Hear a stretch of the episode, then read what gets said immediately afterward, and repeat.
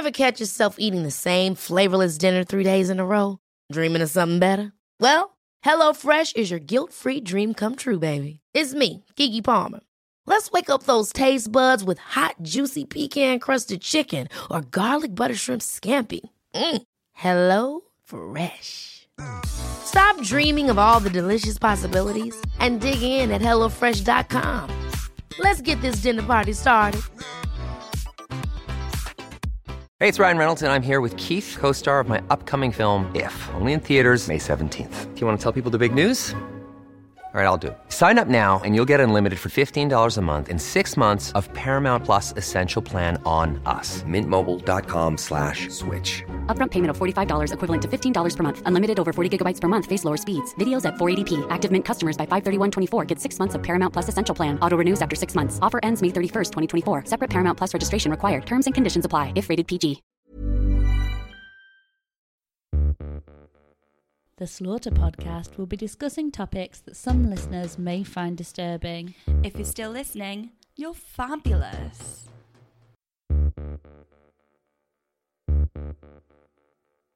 Hi, guys. Hello. Welcome to episode Something. of Slaughter. Um, I'm Lucy. I'm Emma. Now that we're once a month, you might forget. Um, so I'm going to be telling you a story that you might already know um, from a recent series on ITV, I think, um, called A Confession, and it's Christopher Halliwell. Have you seen it? I have not. I'm going to ruin it for you. Is it the one with Martin Freeman? yeah. Because Tom's always like, I'm not watching anything with his squash face little fucker in it. I don't know why he hates him. Does he like The Office? Yeah. so I don't know why he won't let me watch anything. He's I- just annoyed. He just he's grumpy. the guy he plays on a confession i think it's called a confession not the confession um he looks a lot like him and they've got they've got similar mannerisms he's a he's a good he's a good sort of um cast Okay. like he's a good choice I like him. I think he's a good actor. yeah so um on the 19th of March 2011, 22 year old Sian O'Callaghan left a local nightclub in Swindon where she lived. Um, and she was shown on CCTV walking away from the club, but she never got home. And it should have taken her about 15 minutes to walk home from the club, which is pretty convenient, I'd say. Yeah. I would do that. I mean, it is really dangerous, even a little bit, though. I guess. I always used to I ask the because I would only have so much money, so I'd just ride the taxi until my money ran out, and then be like, "Okay, I'll walk from here." I used to do that, but I would have plenty of money, but I was that drunk I'd go, I'm gonna get a bargain, I'm gonna save myself some money and get out twenty minutes before I got home and then have to walk. it's ridiculous. I'm like, I'm gonna save money, I'm gonna walk in these heels. Stupid. So the following morning, Sian's boyfriend phoned police and reported her missing. And he was insisting that it was not like her to come home and that she wasn't answering her phone. So if she'd stayed at a friend's or something, then she would have left her phone on and, and would have got in touch with him. I mean, that's quite good. Yeah. I often think about that. How long would it take before someone got really worried about me, yeah. or I got really worried about them? Because there's been a few times where like ex boyfriends have like gone out and I've not heard from them till like quite late the following day. But I wouldn't have thought to ring the police. I just thought they're wasted. But now Maybe I you, should start ringing the police all the time. now you live with Tom, then oh, now it's It'd not be a immediate. problem. But back then, yeah. But they live together. oh, okay. Then. So, oh, yeah, fine. If they yeah. live together, yeah, I get it. Is this she in bed? Like, where the fuck is she? Um, so the police interviewed Sian's boyfriend Kevin, and um, they began searching for Sian. Um, they used like the, the new technology that they do to track um, Sian's phone, and they identified that the last signal that her phone had shown was 12 miles away in a forest 32 minutes after she'd left the nightclub.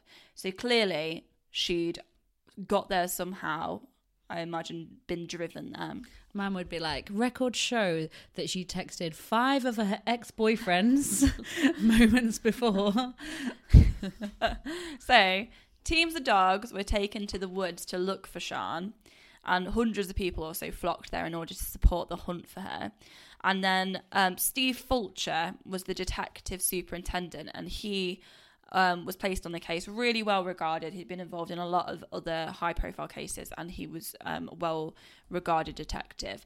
And he appealed publicly for witnesses of a green Toyota Avensis estate, which had taxi signs on the side that had been caught on CCTV at the time she'd left the club. Um, an anonymous person also offered £20,000 reward for information, and then a few days later, they raised this to £40,000. You do got to watch those illegal taxis. There are like loads of. Like some of them are Uber and some of them are taxis. When they show up, they'll have their cars won't be registered. They'll have like a random city license plate. Have you ever noticed that when you get an Uber? Look, because I had one and I came home and it had and it was like registered to the city of Wolverhampton. So was it still the one that Uber sent you? It was still the one that Uber sent me, but they're not actually registered to drive in the city. Right. I don't know. It's just a little bit dodgy. Okay. Check, check your cars. Check. Um, so, I don't know what I'd be checking for. I don't know because well, this is the thing. Like this is what Tom says to me. He was like, "Oh, th- that's dodgy." If he's not like, why are all the cars not registered here? He's like, "You shouldn't be getting in these." And I was like, "Yeah, but I need to get home." Yeah. But I, or- I ordered an Uber. A car turned up, and I'm in it. and now I'm in it. Maybe I should look into it more before broadcasting it out. yeah. Someone else tell me. Um, yeah. So let us know if you have any. I'm not saying like they're rapists. It's more like that they just Should don't know their way around the city. I've heard a lot of um. There's a certain taxi company near us that a lot of the drivers aren't insured. oh, So yeah, I think that's the thing. This is our new podcast. It's called uh, taxi wars. Taxi Nightmares. Right, so searchers at the woods find no trace of Sian, and many police begin to suggest that she's likely to no longer be alive at this point. But Steve Fulcher remains. Uh, he's going to work on the the the premise that Sian might be alive somewhere and being held somewhere. So he's going to do everything he can to recover her alive, in the assumption that she. I mean, she might be. So, meticulous work from the police leads to a number plate of a taxi spotted on CCTV. So, essentially, what they're doing is checking out different CCTV all around the area. And uh, it, obviously, it takes ages and it, it takes a, a lot of sort of sitting and just watching and recording.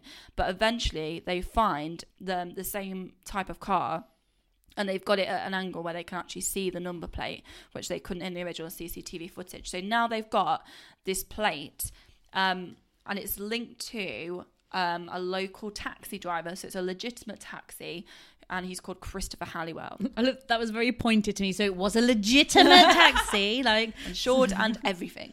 Um, so Steve doesn't want to arrest Halliwell to bring him in to question him because he thinks this is the most likely person to have Sian, and um, that if he does and she's alive somewhere, that as soon as he comes in for questioning, he'll, he's going to get a lawyer and he's going to answer no comment, and therefore wherever she is. She's going to starve to death. She's going to die. this is like that episode of Sherlock, the very first one, where a study in pink, where the, it was the taxi driver, and he was like, "No one suspects the taxi driver." Yeah, well, that's exactly what happened. And there you go. and now it's time for my story. Um, there's been a few like horrible taxi driver, I think, high profile cases. I guess you just have really easy access to people, don't you? You get them on their own. yeah, And... but never an estate agent. Don't we talk about that the other week? Oh yeah, no, because uh, mine last week abducted an estate agent because he Oh, was on their own in the house. But yeah, n- more more estate agents aren't rapists. Not that they should be. No. I guess you know where they work at that point. Yeah, Like a taxi driver. What if you unless you're a mobile estate agent? I guess that's the perfect vehicle. God, I'm not saying you. Okay. we're trying to like, what's the best job to be a murderer? What I'm saying is, I would not go with a mobile estate agent.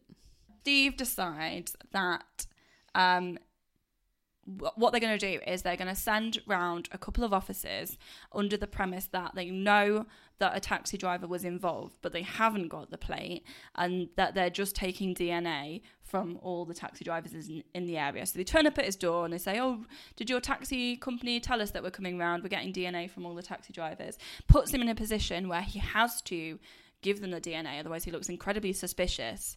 Um, and then they start to question him about where he was, just saying that it's routine. And he lies about what time he finished his shift on the 19th of March. So already they think this must be our guy because He's already lying. Um, so Halliwell's car also had posters in it that he'd been handing out, and in the back of his car that were part of the Find Sian campaign, where the, it said about the reward and things, which was a little bit weird. So police obviously were concerned about allowing Halliwell to drive around a free man, considering that they now think he is a murderer or has kidnapped someone. So they follow him everywhere he goes. But one evening, I think it's the next day after they've kind of identified him as um, a problem or being associated, um, they follow him and he drives into the countryside. But in order to make it not too obvious that they're following him, they have to hang back quite a lot, a lot because it's so remote. They're literally just tailing him. Because so you pay obvious. really close attention when you're driving down country roads. I'm always like, "Who's behind me? Just overtake me! Leave me Yeah. alone!" Exactly. So they had to hang back, and then he takes a corner somewhere, and they lose him. Um, and that was a real opportunity because they think, oh, they, he might have been going to Sian. So they later discover in that area that he's burnt some seat covers on the side of the road Oh, that had been in his car. So the next morning, police are forced to arrest Halliwell because when they're following him, um, he goes out to the shops in the morning. And then when he comes out of the shops, an officer goes in and asks, What did that man buy? And they say he bought tablets and there was enough for him to overdose um, in that amount. I think maybe, is it two packets you're allowed to buy or three packets? So he bought as many tablets as he could. Um, and it looked like he was likely to overdose. And they thought, Well, if he overdoses, then we're not going to find Sian anyway. And he's never going to face justice. Yeah. So they're put in a position where they arrest him, and that's five days after Sian's disappearance. So this is all pretty quick work. That within hmm. five days they've got the suspect, they've trailed him, they've arrested him. Really good police work, I would say. So at this point, protocol should have been right. We're arresting you. We're going to caution you, and then they take him straight to a police station, and there they question him.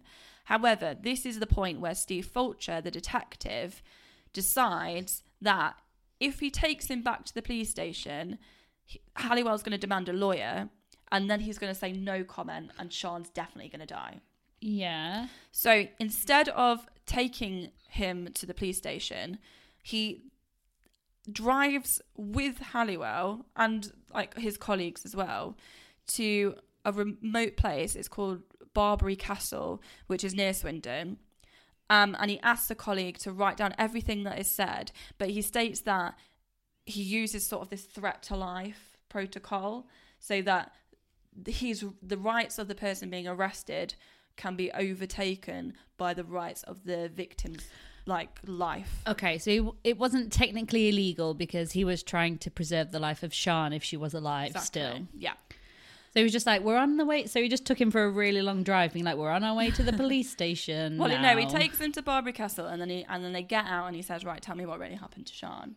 So he's Oh. basically sort of questioning him, but without a lawyer.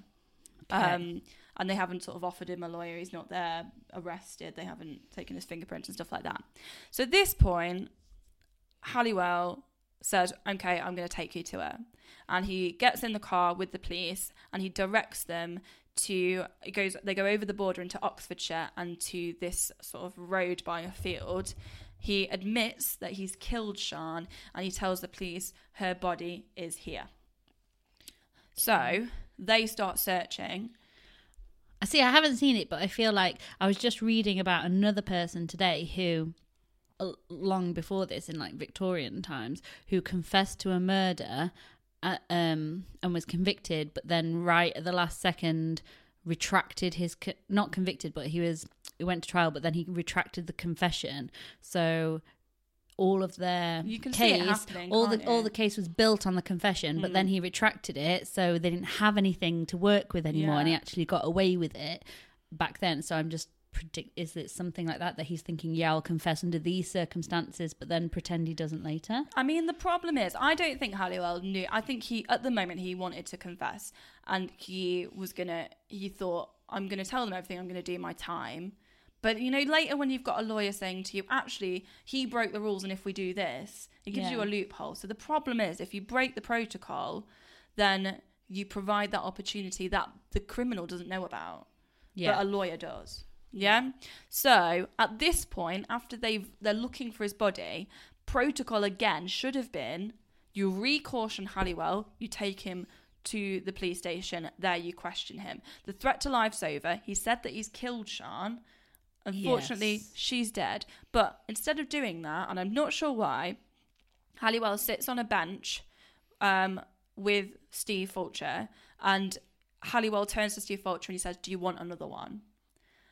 Oh. So Steve's like, "Ah, I should really caution him and take him to the police." So it's not like Steve's purposely being like wayward with the protocol. Like he keeps being given these little reasons Yeah. to push it on. and that's kind of the way in the the drama that's based on the things that were written down by the police as well the way that they present it as well is that he it puts steve in a position where he goes do i follow the protocol and and then i get rid of this opportunity because as soon as he gets back he's not going to tell us anything or do i run with this and then see where this is going But risk no conviction. yeah, exactly. So, Halliwell, Steve, and a colleague get in a car. The threat to life's over, so we know that this isn't the right thing to do legally. Um, but Steve kind of said, "I'm not going to miss this opportunity. To if he's a double murderer, and there's another dead person out there, we need to know." So they drive to a field. Halliwell walks into the field. There's like a dip in the stone wall that Halliwell recognises. Climbs in. He count. He walks. He counts ten paces. And he said that he buried a girl that he murdered. He didn't even know her name, but she's buried down there.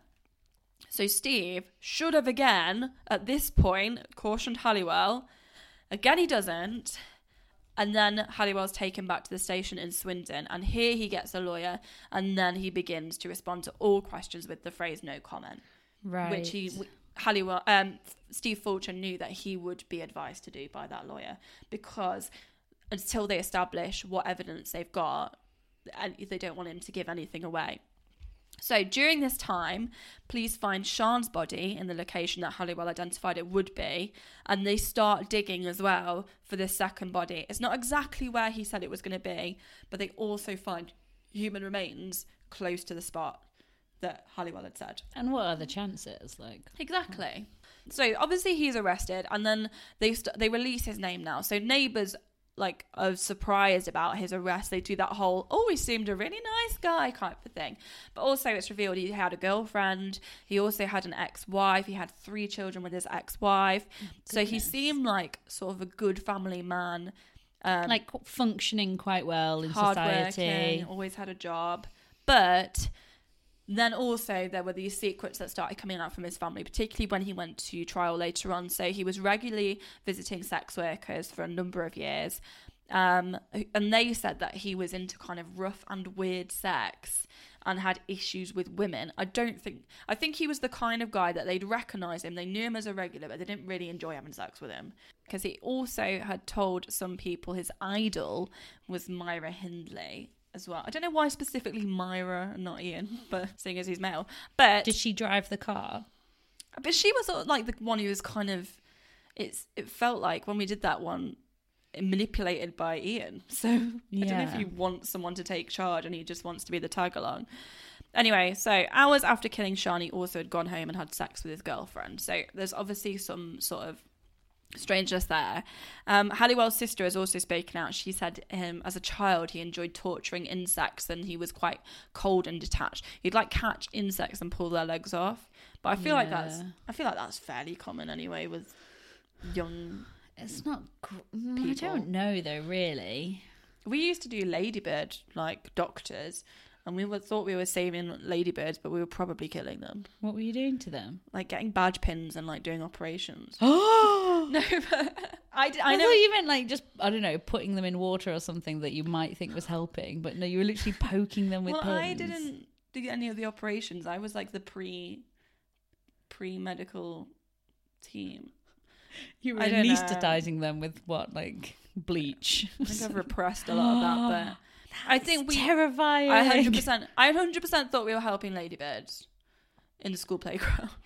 Because to be honest, 100% at school, like the teachers will be like, "Oh my god, spiders!" or whatever, and the kids are always like, "I'll save it. I'll look after it. I'll keep it in a box. I'll Yeah. spend thirty minutes walking it to a window to let it free." The natural reaction isn't to squish and kill. I wasn't. Yeah, I definitely wasn't killing it. Yeah, no. Yeah, it's weird, isn't it? I think you were being abused. I was the Myra. We definitely wasn't the Ian. I was just helping. Oh my god. Use that in court. So the, the second body took time to identify, but was finally identified as a young woman called Becky Godden, and she had been uh, obviously killed quite a long time ago. So Becky's Sorry, I'm just laughing at I was the Myra. I was the Myra. no, that's like the darkest thing to say. I'm the Myra. no, I am the Myra. You don't want to be either of them. Like, so bad. I didn't mean to hurt anything. Oh my god. I know, but just say like I was innocent, not I'm the Myra. Good job we do this anonymously. I'm a vegan now. Trying to repay it. So, uh, Becky's mother, Karen, had been searching for her missing daughter for years, and um, Becky had been a drug addict. And so it had been difficult for Karen because um, she didn't know what had happened to her. She didn't know. It wasn't as easy as this is a predictable person who's just gone missing. She said to her mother, she left home and she said, I can't keep doing this to you. I'm not going to come back till I'm clean. And that had been years before. Oh, so she wasn't like she didn't know when it would be necessarily. Exactly. So she didn't report her missing for quite a while because she thought, oh, well, she's out there living this um, drug addict life, and I don't want it to be, and I want to help her, but I've got to. I guess I can't just chase her. Yeah. You know, she's a young person. She's she was to do over it in her own 18. time. Yeah. So Halliwell was facing trial for two murders originally. Obviously, he's he's um, taken them to two bodies, but a judge ruled that his confession to Becky's murder could not be used in court, like you said. So he was only accused of Sian's murder, which he pleaded guilty to. So he never he didn't go to trial at that point because obviously if you plead guilty, you just get sentenced. So Becky's father at this point blamed Steve Fulcher's breach of the protocol and made a complaint against him despite the fact that Steve would never have recovered Becky's body if he'd followed the rules. This led to Steve being charged with gross misconduct and he lost his job and his career. Oh, I thought he'd have been suspended for a little bit. They really went all out on him. I think the other thing that he'd done though, They're annoyed because they they had lost that conviction. I think partly that. Also, this was a high profile case. And the other thing that he'd done is he, he tried to make the police look bad and he tried to direct the police in some way because they started taking, after Becky's body was found, they went, right, end of, that's it. Started taking his team off the case, even though Steve was saying, there's no way this guy has killed one woman, I think it was 2002, and one woman in 2011. Oh, and there wasn't more in between. not between. killed anyone else. But the police said, no, we don't want another serial killer on our hands. Like, we don't want to worry about this. We've got him for one murder. Forget it. So what Steve Wood did was he went to two journalists, unauthorized, and Oh, he. so this is the real reason, then, isn't it? Go on, carry on. So he leaked the details of the murders basically because he wanted to put the police in a position where they would have to carry on investigating his other crimes because if the if the press no, then they're going to release it. It's going to put pressure on the police. So I mean, that's probably more why, isn't it? So he, they just, I think they just thought, like, I mean, he's a man of strong principles, clearly, isn't he? Like, Yeah. he's done a lot of stuff because he believed it was right by his morals. But it's annoying that it's like this person makes a complaint and therefore they're like, okay, we'll charge him with gross misconduct. Whereas before that, they obviously didn't think he'd done anything. Like, what? Either he's done something wrong or he hasn't. Why does it take one complaint to make a difference in terms of how you deal with that? I don't understand that. Uh, oh come on! Yes, you do. Like if your kids, well, I suppose maybe yours aren't like tattletaling as much, but like if if like somebody swore at someone else and I'm, and nobody complains about it, I'm like, mm. Whereas if you get a parent, like uh, no, like even just the kids. Like if they're not if they're not coming to me, I'm just like okay.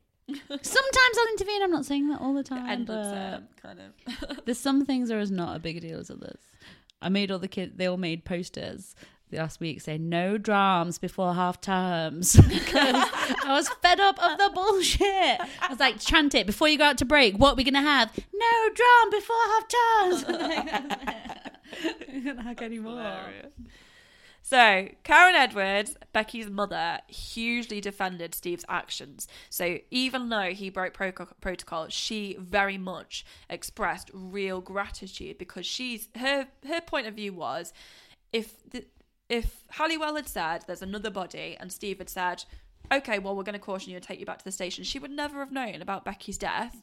She would never have been able to fight for Becky to get justice. She would have lived the rest of her life with no answers. Yeah. I mean, it's not like they would have found that body in a field, just mm-hmm. happened to find it. So she campaigned for a law change. She did not give up. She's grieving. She's an amazing woman. She's played fantastically in the series as well, but she really fought for the police to have greater freedom questioning criminals, and she specifically fought for Steve Fulcher. Every time she did a press, press conference, um, she went to Downing Street and also asked for a rule change as well. She mentioned Steve and she said his career's been ruined and it's completely wrong. So she championed him the whole time. Um, so after a year that she's been fighting originally, um, there's a huge break in the case. Now, obviously, the case has been sort of on the back burner um, in terms of like we know he's connected to two deaths, but then um, what um, Halliwell does, and I'm not sure, I couldn't find online, but the the series suggests that Halliwell told someone about this remote place he used to go fishing, and they go and look there. Whereas online, it just said that they found this stuff in a pond, but they find loads of Halliwell's victims' discarded belongings, specifically Sian's boots and a load of other women's items nearby. So Right. then they think, right, well, this is obvious that Halliwell is definitely connected in other women's deaths. And then they start looking into it in more detail and they search Halliwell's home. They get a warrant. And in the shed, they find a spade and it has soil from the same field that Becky had been found in.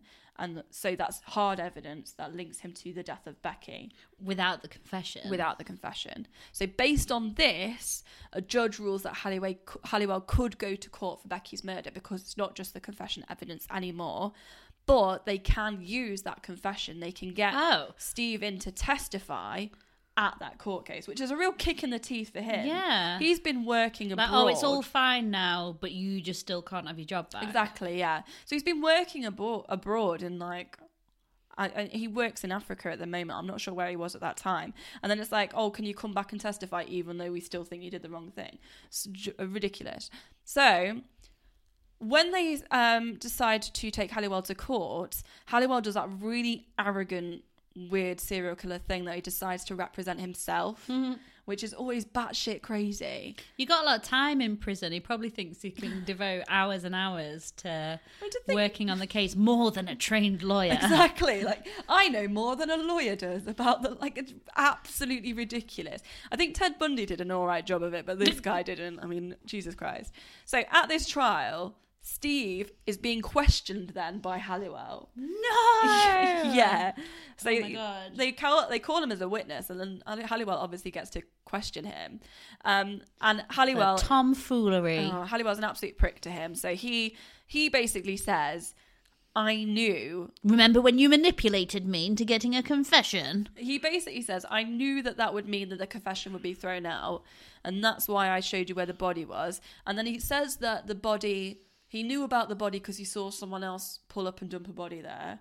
Um, and then he finishes by shouting, "It's been a pleasure ruining your career." Oh my god. Absolute brick. So, the jury de- deliberated on um, the trial for Becky's murder for only two hours before they declare Halliwell guilty. Obviously, Karen's family finally have justice for Becky. She's been fighting for this. She's been wondering about her daughter for years. Um, but Steve is still unable to work in the UK. He works as a security consultant in Africa. Um, so he's unable to get a job here. They've not overturned that. Um, but he did write memoirs and they, they base some of um, a confession on the things that he's written as well. Yeah. So he continues to believe that Halliwell is responsible for numerous other murders and has been and he's actually been connected with a couple of other victims. So one of these is Claudia Lawrence, and she was last seen in March 2009, and she left work where she worked as a chef at one of York University's colleges. Do you know, like they feed the students in the day. Um, she didn't turn up for work the next day, so colleagues reported her missing. That's probably, I guess, if you live alone, that's probably like the the main people would spot you were missing, isn't it? Your colleagues Yeah. are usually true. pretty good. Um, so police looked into her disappearance, but they found that she had slept with at least one married man. She'd had quite a few affairs, and she just had sex with a lot of men. So they thought, oh, it must be an ex-lover that was responsible for her disappearance. And they even went round to a bar that she'd been in, and they asked every single regular if they'd actually had sex with her. Oh my I mean, god. how humiliating. So, um, when Karen Edwards, were Becky's mum, was looking into Halliwell's past, when she knew he is responsible for my daughter's murder, I'm going to look. At, I'm going to find everything I can about him. She uncovered a witness who claims to have seen Claudia and Halliwell talking through a taxi window before she disappeared. Um, she apparently the witness said she'd been asking for change so she could call her dad. Bless her. From a phone box. So Halliwell. That's so crazy that she remembered that. Can you imagine if you might have witnessed that happen? How would you remember it? Because it had been literally years ago, hadn't it? I think it probably was another sex worker, and they recognised him Like as a you, regular. or if yeah, you must have either recognised him or recognised her beforehand. yeah, Yeah. So I think it was someone who knew them anyway, so knew that they knew each other, and may I guess then it's easier to remember, particularly Yeah. if she'd gone missing, easier to remember a conversation because it would stick in your mind. True. So Halliwell um, did used to drive up to York to see his father quite a lot, and he'd also worked in a building site there for a while. And Claudia had also gone missing on the same date that Sian died, but two years earlier. So. Um, that that often is a thing for serial killers, isn't Well, it? he's Like already using the same keeping yeah, he's keeping souvenirs, isn't he? So he obviously likes the wants something special to commemorate it, so that he would keep the same date would be consistent with that, isn't it? Exactly. He's also been connected to the murder of Julie Finlay, a 23 year old, and she was strangled to death in Liverpool, and her body was dumped by the side of a road. She was killed 25 years ago. Um, and at the time, Halliwell drove a white van, and a white van had been spotted at the scene of the crime. I know that's not really very much, but he also lived only four miles from where her body was found. Okay, there we So, go. yeah. And a witness claims Julie had told her she was going to see a taxi driver that night. So someone that she met was a taxi driver. So Halliwell also has said, um, reportedly, that the police want to interview him about eight murders, even though no one's ever said that to him. So He's come up with that number. yeah. So people think that he's killed eight women, and that's why he's specifically saying eight. But I, yeah, I, there seems to be a lot of evidence, and um, a lot of people believe that he is a serial killer. But I definitely, I recommend checking out um, the series. I I don't don't think think that. I don't did. think that spoilt it. I No. think it's made me want to watch it more. Yeah, it's really knowing good. about it. It's really well done. Lovely.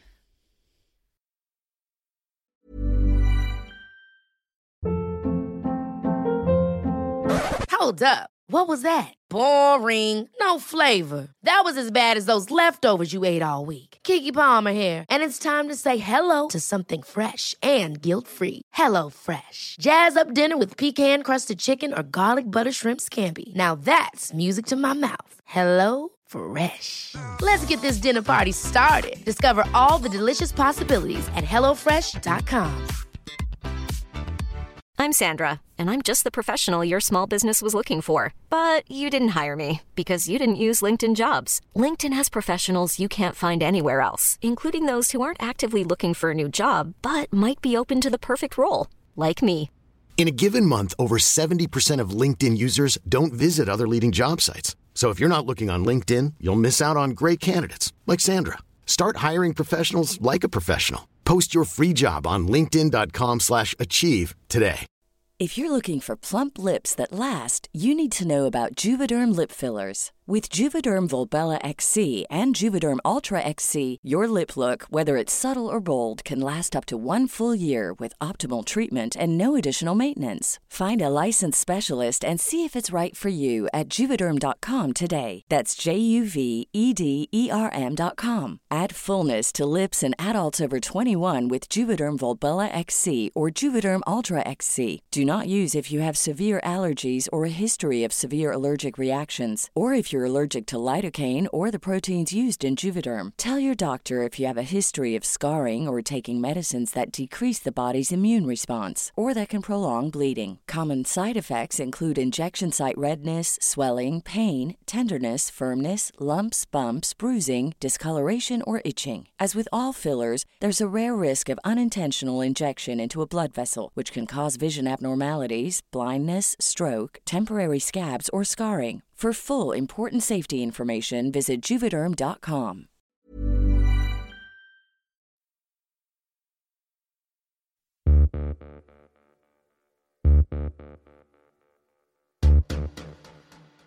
Right. So, um, you'll probably have this episode around Halloweeny time.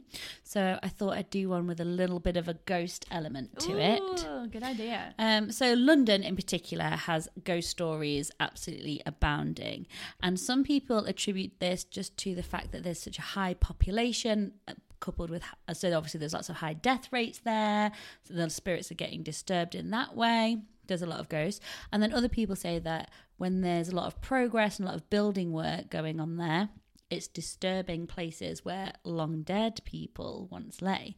So one such example of this that has led to a lot of um, ghost sightings is the building of London's underground tube system. So, this is thought to have disturbed the burial ground of numerous sites, including some monasteries, in its production. Um, around the 1950s, there were several reports of the sighting of a tall, finely dressed gentleman around Covent Garden tube station. Um, and then, so, but he would always disappear if anyone tried to talk to him. So, the image of the man that they saw, they did like a little drawing of what they what people were seeing, and they printed it in the Psychic News. And then it was thought that this person was, in fact, a well known Shakespearean actor, William Terriss. Oh, of course, it's a celebrity. So he died in 1897, and it was thought that he'd stayed in the area of Covent Garden Station because it had been the site of his favourite bakery. I mean, yeah, that's where I'd stay. Well, they're saying he went there every day, but I mean, it's a little bit of a reach. He wasn't like a glutton or anything, but like, no, he loved this bakery. um, and that's where the site of the station is now, which was built a decade after he died. There were also reports of Terriss's ghost that came from the Adelphi Theatre in London, as it was here that William Terriss worked and would eventually die. So, William Terriss was born in 1847 in London. He was privately educated, and upon leaving school as a teenager, he decided to join the Merchant Navy, mainly because he liked the look of the uniform. So he always had a little taste for the glamour and fabulousness. of course. Um, he only lasted a few weeks before realizing that a sailor's life was not for him. Um, he did continue to sail. He went to America and he tried other occupations such as silver mining. He then went the other way around the globe to Australia and attempted sheep farming and eventually spent some time in the Falkland Islands. Around this time of him travelling around, in nine- 1868, uh, Terriss was 21 and he married a girl called Isabel Lewis and they had a daughter. So the family, now that they had a young child, decided to begin a life back in London, where Terriss decided that the only true profession for him was going to be acting.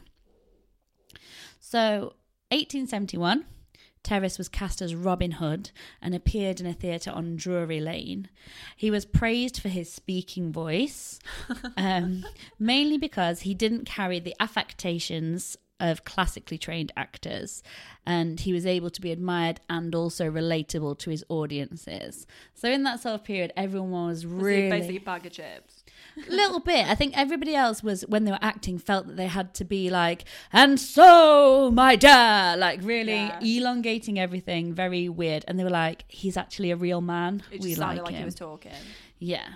So he was quite successful and he built a good reputation as part of Henry Irving's company at the Lyceum Theatre. Um, and Henry Irving would go on to be the first actor to ever be knighted. So he was in quite a well known group of um, performers. In his 30s, he continued to be praised for his performances, and while he was performing in the play Becket as Henry II, he gave a performance by royal command in front of Queen Victoria herself Wow. in 1893. Um, December 1895, Terriss starred alongside a girl called Jessie Millward in a play called The Harbour Lights. Um, he was the handsome, heroic sailor, and she was his female. They didn't have much to do. uh, the pair was so well received by critics that they went on to perform together in many other productions that toured the UK and America. So William and Jessie's onstage chemistry was undeniable, and it was helped along by the fact that they were banging behind the scenes. Um, so he's married. He's married to Isabel, isn't he? He's still? married. They have. He eventually has three children with her, two sons and a daughter. But now he sort of has another flat in London where he carries on with Right. Jessie Millward, who he stars with. A bit like Fred and Ginger. They were together a lot. They were the pair. Um, but neither Terriss nor his wife believed in divorce. They were both Catholic. So she kept the family home running in Bedford Park. Oh, so they they are. She knows, and they're sort of separated. Yeah, but- pretty much. They kept up appearances. They didn't tell anyone. He kept his career, his reputation intact, and he was pretty much having his cake and eating it in all respects. Yeah. In September 1894, so many years, so nearly nine years together, Terriss and Millward began to have a successful run of shows at the Adelphi Theatre. Their formula was tired. Uh, their formula was tried and tested, and though he was now in his late forties and Millward was much younger, Terriss was always a swashbuckling hero, and Millward was always the swooning woman, and it worked. The plays would often have like patriotic themes where he would be a soldier or a sailor fighting for his country.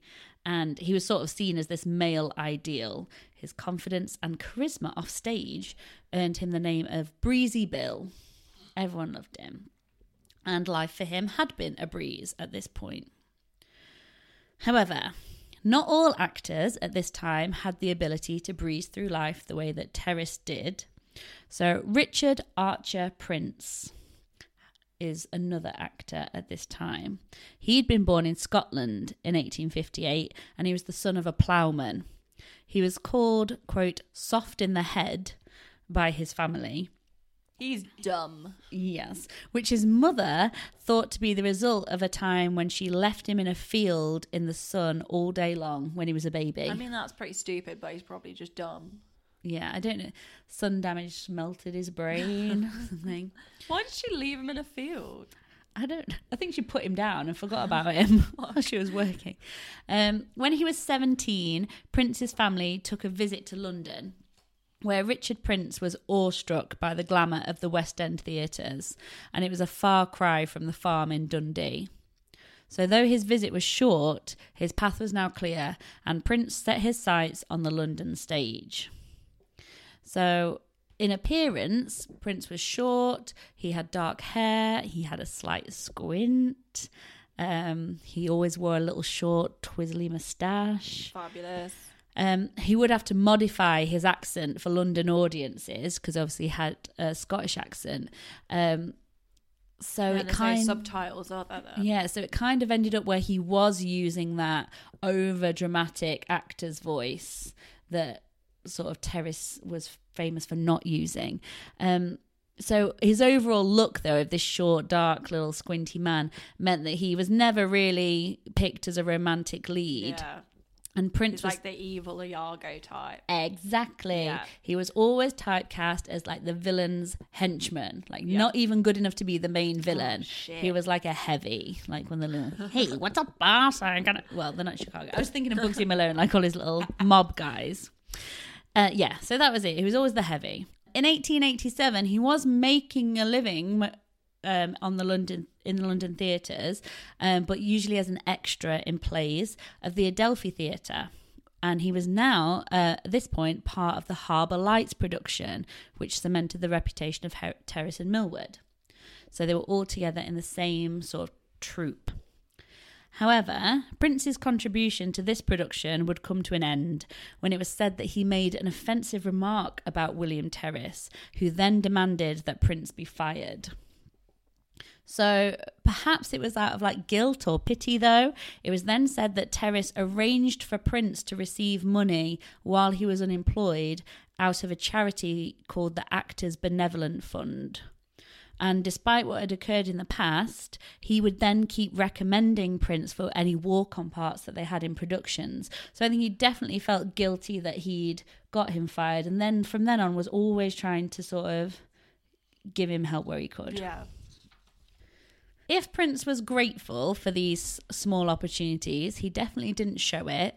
So while he was part of the touring productions, he got a reputation for being difficult and unable to remember even the simplest of lines. Um, a man called Ralph Croydon was a theatre manager in Newcastle in 1897, and he eventually sacked Prince for his lack of professionalism and skill. Uh, Prince was then reported as telling Croydon that he was now his second enemy. The first one was William Terriss. Croydon called Prince mad, to which he responded, oh, I should do it in Scottish. Yes, and the world shall ring with my madness. That's good. I've been watching Shrek. um, Prince soon earned himself the nickname Mad Archer for his reputation of having these ferocious outbursts, but then he would like the next day follow it up with like a groveling apology. He would also have channel his outbursts sometimes into letter writing. He would spend send letters off to all sorts of people, just ranting and raving. He once wrote a letter to a different theatre manager, which didn't quite make sense, but it accused him Prince accused the manager of sacking him and then trying to blackmail him, which didn't seem to work. So, in which he said, "You cur! I am a not a woman. You hound! How dare you blackmail a Highlander?" I don't know why he felt that you could blackmail a woman, like that women get blackmailed. I don't know, but he was definitely had chip on his shoulder with everybody. So he wrote these horrendous letters to employers. He would write to politicians if something was happening in the news. He'd go after them. He would write le- letters to royalty. He was just like going off at people. The common theme with all of this was that others were preventing him from advancing in his career as he right. saw it. So when he wasn't working on the stage and he was on a break, Prince would go back up to Scotland and work at an ironworks in Dundee. Um, he didn't really fit in there either. It's the problem with acting, isn't it? That you've got to do some shit job that you can just leave whenever, when you're, yeah. unless you're doing really well. Yeah, because there definitely off seasons, and if one once a pro- production is finished and you've toured it, you've got to then wait until you're hired for the, another place. Yeah. So there's a lot of off periods. Um, but he didn't fit in with like blue collar workers either, and he was teased. They all called him soft. Um, and he was like strangely jealous of everyone for like anything. He just felt that he was owed more and other people got it easy. Um, he'd even been so miserable during his life that at one time he attempted to take his own life by jumping in the Regent's Canal in 1895. So, back in 1897, where we're at, Terriss and Millward are the stars, and it was November, Prince was sacked by the manager in Newcastle, and now he was seething with anger at both of his enemies. Um, Prince was now in complete poverty. He'd pawned every last possession. He literally had the clothes on his back, and he survived off bread and milk that he was able to purchase using money from the Actors Benevolent Fund that William Terriss had arranged for him.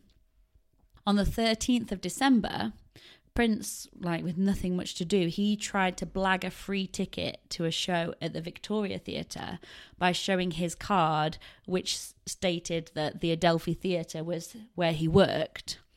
And the person at the box office was like, "Oh, are you working there now?" And he was like, mm, "Well, I used to work there. That should mean something." Um, and he was refused entry. Shit. So Prince went off and he had to be escorted from the premises in a fit of rage. So he vowed he, he was going to go to the Adelphi and explain how he was being mistreated to the owner. And when he arrived there, Prince instead decided to ask about the times that William Terriss usually arrived and left the building.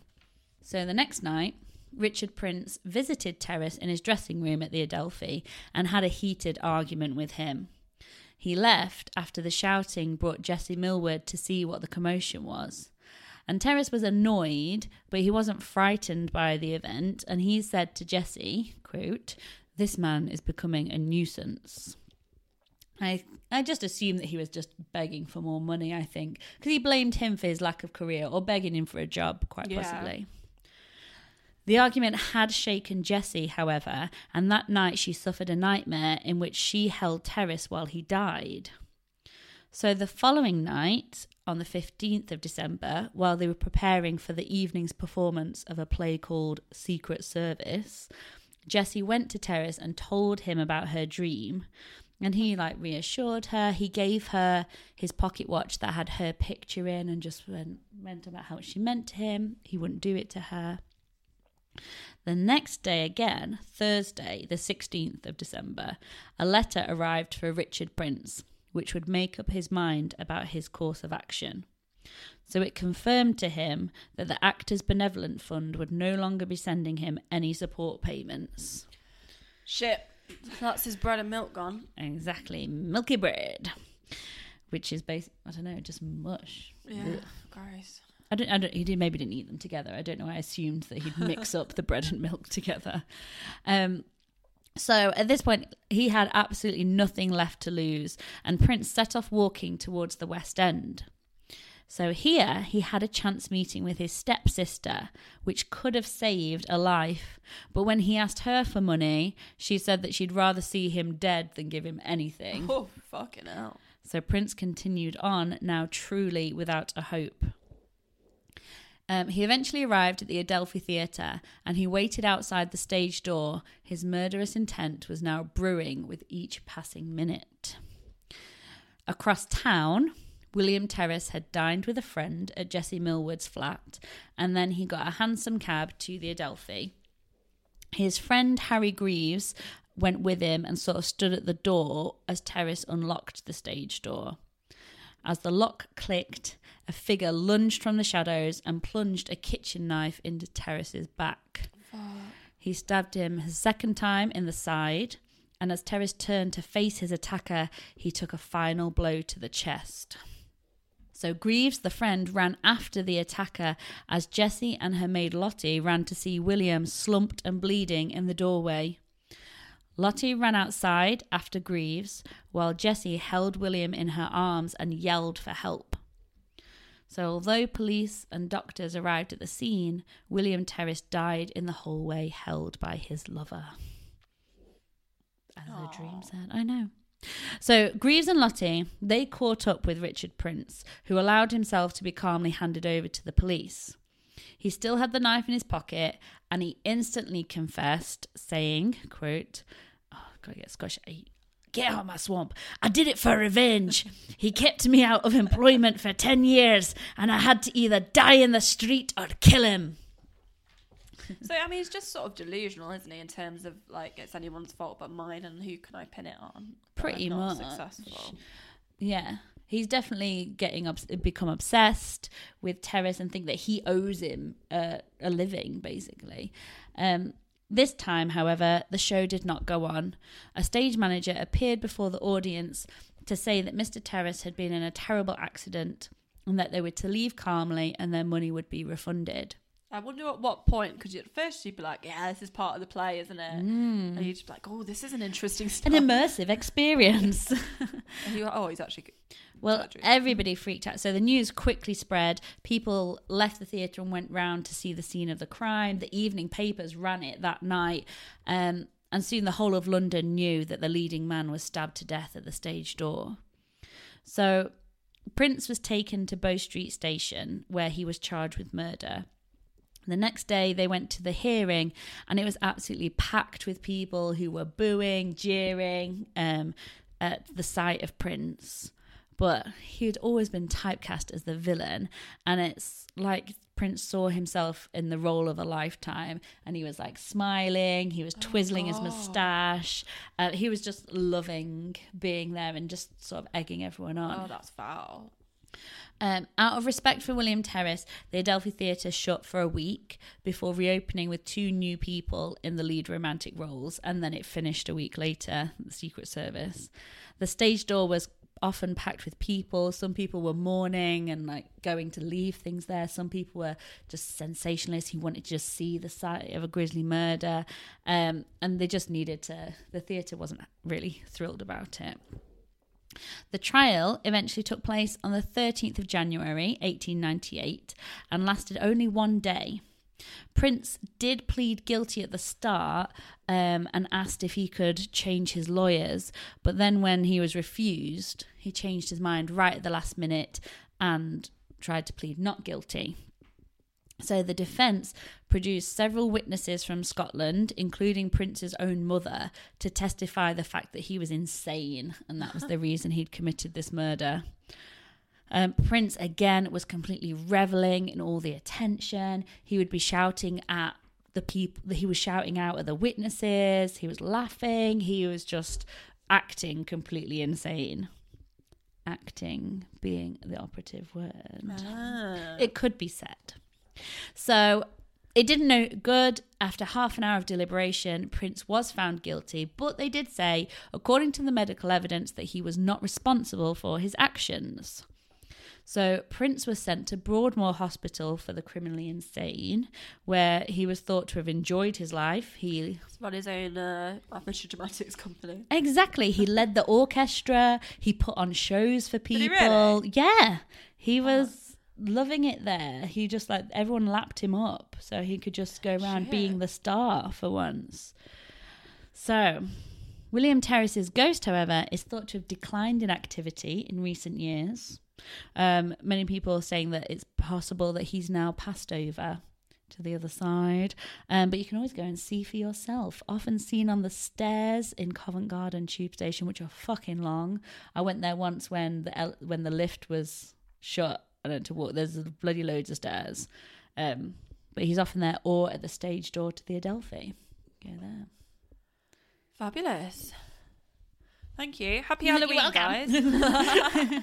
Have a good Halloween. Um, uh, if you want to support us, you can um, get in touch with us at slaughterthepodcast at gmail.com. You can join our Patreon.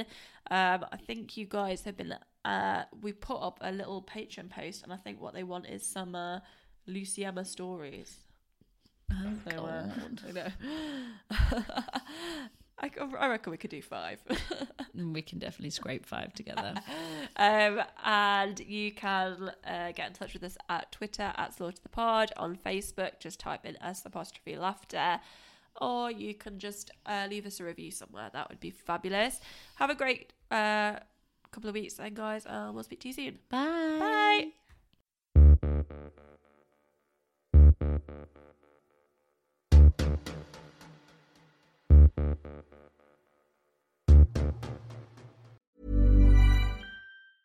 Ever catch yourself eating the same flavorless dinner three days in a row?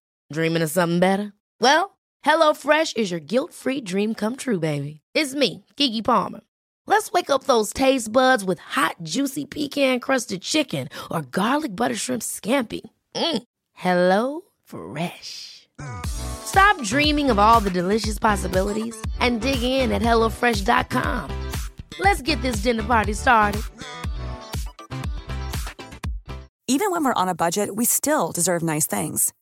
Quince is a place to scoop up stunning high-end goods for 50 to 80% less than similar brands.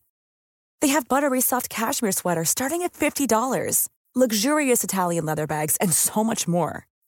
Plus, Quince only works with factories that use safe, ethical, and responsible manufacturing.